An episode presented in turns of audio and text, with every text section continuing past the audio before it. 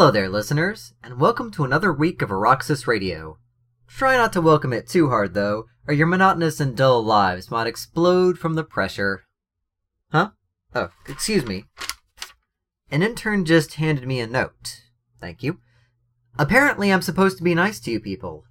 So I'm sure you're all very nice looking and attractive psychopaths under those helmets. In today's top story, scientists of the new conglomerate have stumbled upon another universe. This is not a new occurrence, as universes come and go depending on how bored the developers are, but usually they have similar structures and advancement to the rest of us. Apparently, this new universe, which the scientists have named Genudine, has many differences to the universes we know about. Not only is the technology less advanced, they don't even have the flare gun, but even the way the soldiers move in this other universe can only be described as different. Battles are often slower paced for some reason, and the soldiers seem to run into walls a little more than usual. The scientists, however, were beaming with pride at their Genudine counterparts, as even in that alternate behind the times universe, the NC simply cannot stop team killing. Now we have a special request from the Terran Council, which has already been paid in full, with a little extra, if you know what I mean. The Terran Council is starting a fundraising event that they like to call Heal Our Idiots. Proceeds will go to the resurrection and therapy of those Terran agents who picked up Vanu sovereignty prostitutes outside of the Crown and were subsequently killed before intercourse. Donations are mandatory and will be docked from everyone's pay as a matter of course, but further donations of your certifications may assist you when your supervisors are deciding on your next assignment. If anyone else would like to host a fundraising event or use Auraxis Radio to get the word out about something, please send your information and certifications to our new secretary. In other news, an event more terrifying than shocking is occurring in our fair land. Many soldiers have been seen worshipping a new god outside of the dark order of developers. Sometimes it is in small ways, such as with a single prayer, but others have been seen erecting entire monuments to their new lord. Listeners, we are not sure of much, but we at Auraxis Radio have managed to gather two pieces of information.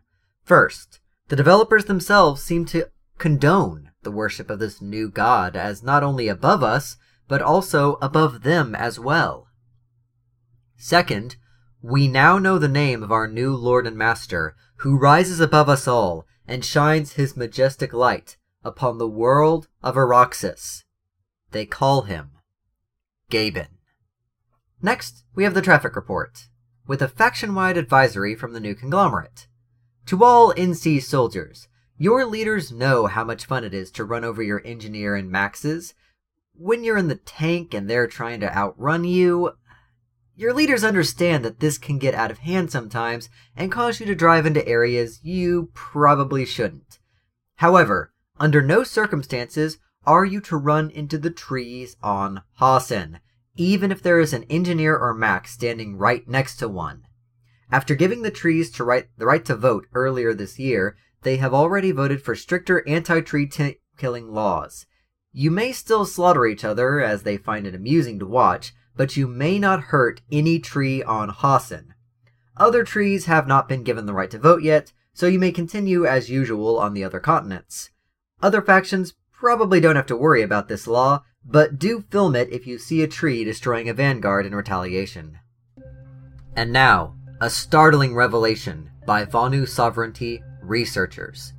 Have you ever noticed how the Crown is always the most sought after base on Indar? Have you noticed that when the new conglomerate holds the Crown, they will temporarily cease all team killing to defend it? Well, researchers of the Spandex Empire have a theory. Somewhere within the depths of the Crown, there lies a massive quantity of illegal drugs.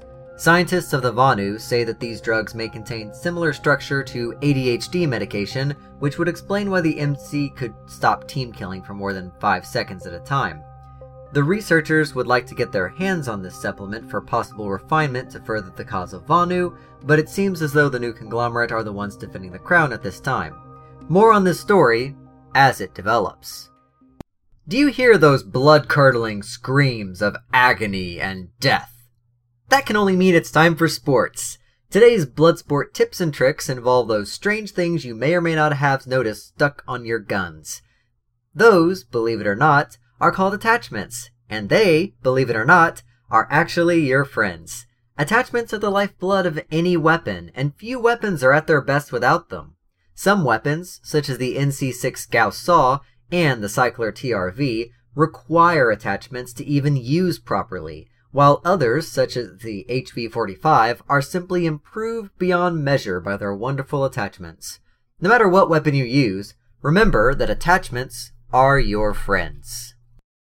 Our final piece of news for the day. An infiltrator in the Miller universe has discovered something terrible. In a fit of feeling depressed and useless, the infiltrator attempted to hack into the construction system mainframe of an enemy engineer and change its faction. This action failed completely, but instead changed the construction materials from faction specific status to nanite system status. The infiltrator reports that nothing about the construction item changed with this, due to the fact that all construction items appear to be direct copies of one another from faction to faction. The leaders of all factions report around this time the developers all said, in unison, He's revealing our dark secrets. Stop him. The infiltrator is currently under the protection of our new lord, Gaben, who has shown his great mercy upon the lowly creature and shielded him from the developer's dark wrath. Another week of violence passes, and still I have to update the days without an injury sign. When you hear jackhammer, lasher, and mini chain gun fire in a hallway, do not enter that hallway. Simply walk around, capture the point, and move on to another base. Unless you want to wake up in the spawn tubes with a few organs missing for my trouble. We end this episode with another weapon showcase. This week's weapon comes from the Index of the Terran Republic, the SMG 46 Armistice the fastest firing submachine gun in all of Auraxis. With its fire rate, this gun can kill a target before they even know they were in danger. The recoil and kick of the gun make it impractical to use while aiming down sights, but the hipfire is smooth and lethal out to 15 meters. The only competitor of the Armistice within this range are shotguns. Use with care, you red communists.